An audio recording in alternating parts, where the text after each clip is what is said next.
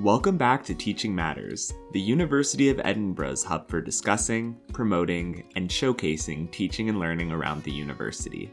We are a website, blog, podcast, and possibly most importantly, a small group of people passionate about providing platforms for conversations surrounding teaching and learning. This episode is the third of our Media Hopper Create series, which investigates the usefulness and stories of the University of Edinburgh's media asset management system. In last week's episode, four staff members from across the university discussed the tips, tricks, and challenges they found when using Media Hopper Create. This week, the quartet reconnects one more time to discuss anecdotes from using Media Hopper Create, along with their pitches for prospective users of the service. Their conversation begins with stories from using Media Hopper Create. We had a, a, really nice bit of feedback sent to us following our use of Media Hopper. So, over the last year, we've been developing a, well, we've been delivering a webinar series called Research in the Pandemic, which has explored sort of the clinical research sort of journey during the COVID pandemic, which you can imagine has got loads of nice, exciting stories because of the vaccine trials and new treatments for COVID. So it's a really interesting topic for people. So we've been delivering this webinar and saving the sort of um, saving the recordings and sharing them on Media Hopper. And just out of the blue, we got an email into our inbox saying, Thank you, thank you so much. I'm a medical student and I was just trawling on Media Hopper looking for something interesting to watch. And I came across your webinar series, and it has opened my eyes to clinical research.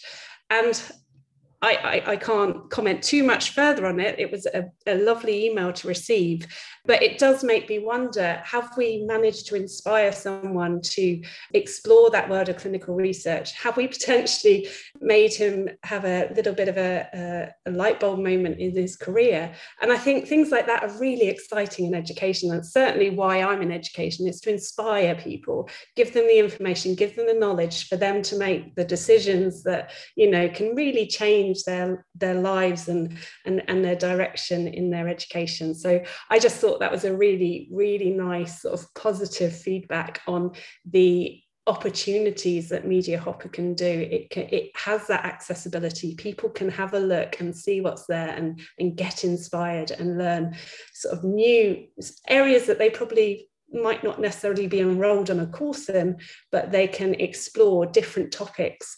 And um, there's a wealth of information on Media Hopper.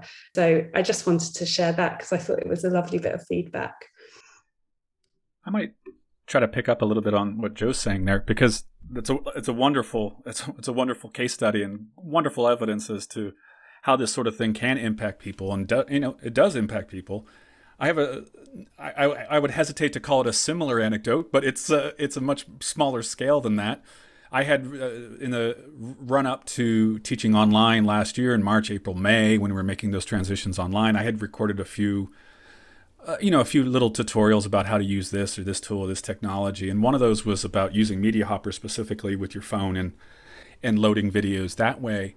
And then I received a text at one point from my next door neighbor who happened to be teaching at the med school and working at NHS and asked me didn't realize that that's what I did for a living but that I was also uh, you know on uh, a, a tutor on on a programs focused on digital education and I did this sort of thing and asked me to come over to her garden and do the tutorial face to face, which which we did.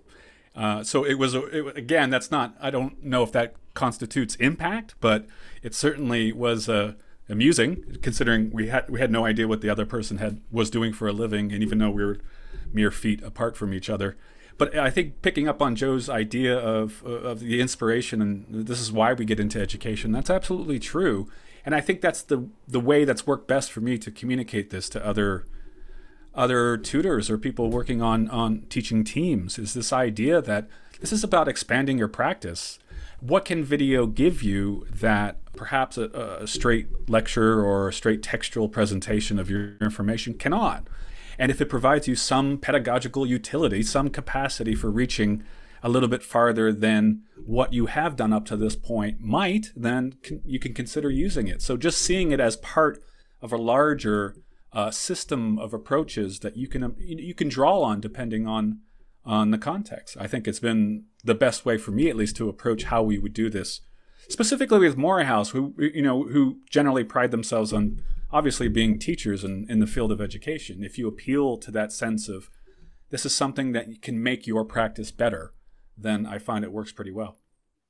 I could follow with from Michael with another example of, I suppose, some of the added value. So I recorded a conversation with a colleague, Jan McArthur, who's at Lancaster University now. We used to work together about assessment and social justice, and we recorded it for the postgraduate certificate in academic practice again.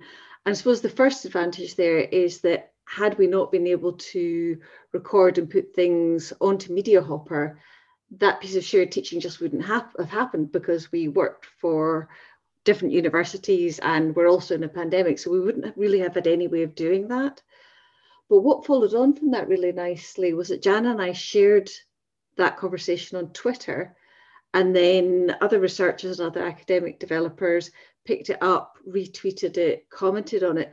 So something that we might have done for a closed bit of teaching that other people maybe wouldn't have got to see, now as well as the PGCAP participants getting to reflect on it and engage about it, we've also had that wider conversation that's been useful for us and useful for other people in the field. So I think the possibilities for sharing are really great, both for our learning and for our wider contribution as well. Yeah, I can really appreciate that element as well. So, aside from it as a, a teaching tool, it's an excellent collaborative tool. So, if you're trying to produce video in the way that I do, it's incredibly difficult to share your workings and, and how you negotiate things.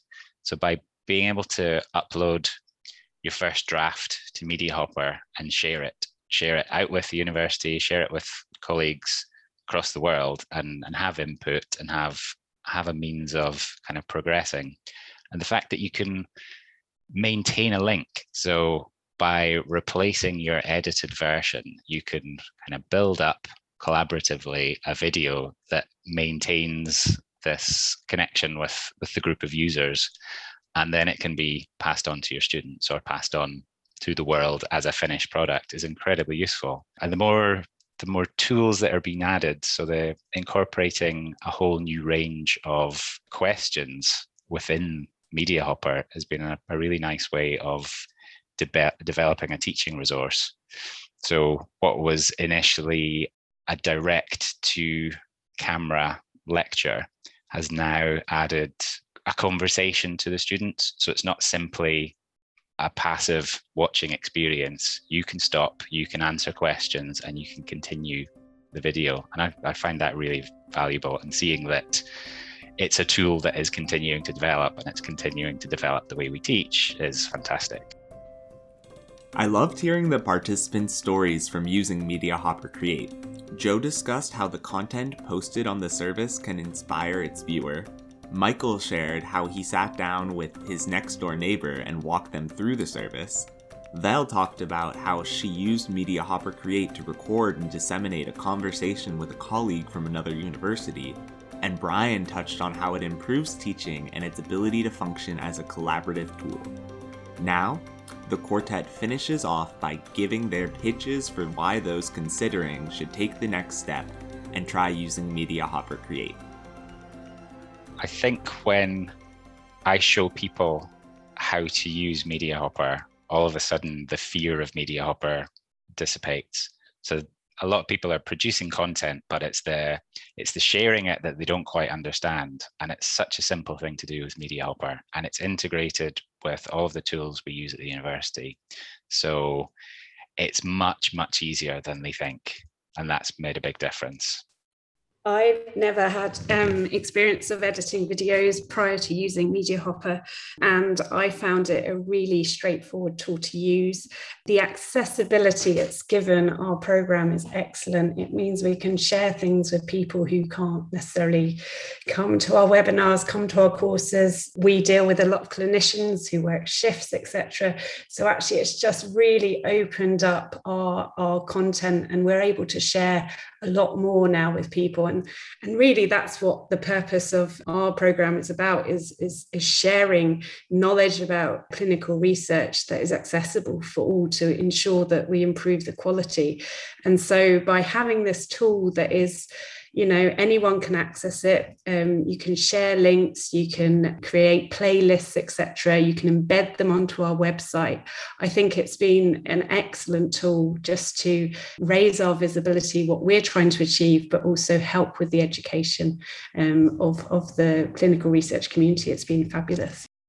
I think my pitch would be particularly about the value of the new kinds of dialogic or conversational learning that you can have. So the fact that you can record conversations between experts in an area who might not otherwise be able to meet and give students access to that conversation and the ways that those experts create knowledge. The fact that you can converse with students more dialogically around the feedback on their assessments. And the fact that you can open up those conversations, either, for example, through putting things out on social media, but also you can integrate them with other aspects of a course. So one of the things that's worked, I think, well in our PG Cert academic practice is to say simply, here's a choice of different interesting videos, pick one that suits your interests, write a little bit about it in your blog and comment in some of your peers' blogs. So the video can become part of an ongoing conversation in other settings like the blogs and like Twitter in a way that would be really hard to do if you didn't have a usable, accessible media tool. Yeah, I might reiterate a lot of what my colleagues here have said about what the purposes of Media Hopper might be. I might just add to that a little bit, just looking in my own myopic, little granular program space, is that dealing with uh, students who predominantly I'll never meet face to face, students who will never, more than likely, set foot in Edinburgh. Uh, it gives me a, a, mechanism to establish presence, not only of myself, but of them, and a mechanism to sort of reach a, a sense of, of community, a mutually shared community that perhaps strictly text or strictly a discussion on a discussion board, all those those contribute to that, might not otherwise get to. I think there's slight something slightly more immediate and uh, emotional and, and, and, and connective in a, a video that sometimes can help bridge uh, the distance that many might feel. Thank you for listening to the third episode of our Media Hopper Create series. In our next episode, Charlie, an open education resources advisor, and Ewan, the University of Edinburgh's Wikimedian in residence, discuss how Media Hopper Create can be used in an open and accessible way.